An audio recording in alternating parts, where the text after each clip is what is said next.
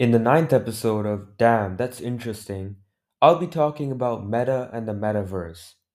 If you haven't heard already, a few months ago, Facebook changed their name to Meta.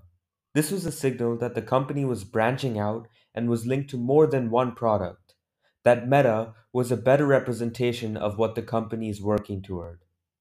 The name Meta comes from the Greek word for beyond, which in this case symbolizes that there is always more to build.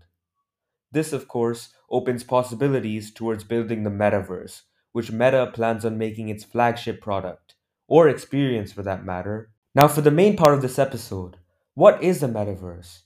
Author Neal Stephenson is credited for coining the term metaverse in one of his novels around 30 years ago, in which he envisioned lifelike avatars who met in realistic 3D buildings and other virtual reality environments.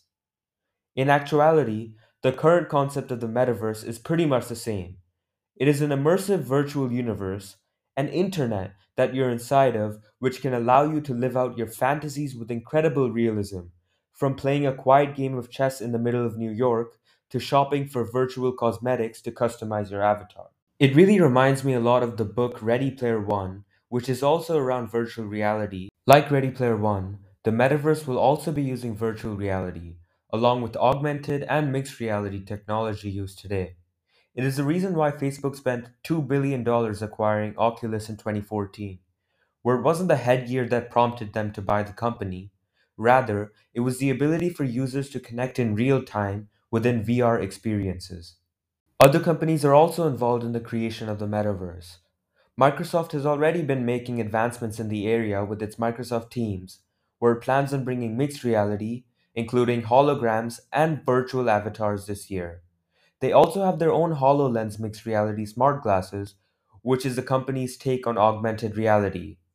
Nike is also part of the list of companies taking interest in the multiverse spectrum, filing patents for virtual goods like virtual sneakers and collectibles for the metaverse, which may possibly use cryptocurrencies for secure transactions.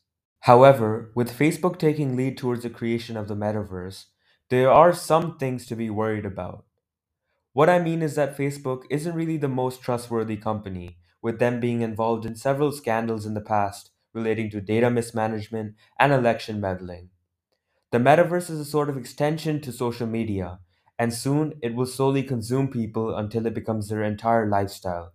We'll start caring less about our real selves as we start drifting away from reality, which I fear may come true. Now that I've read about it, the metaverse is much bigger than I imagined it to be, and it will affect each and everybody's lives, including yours and mine.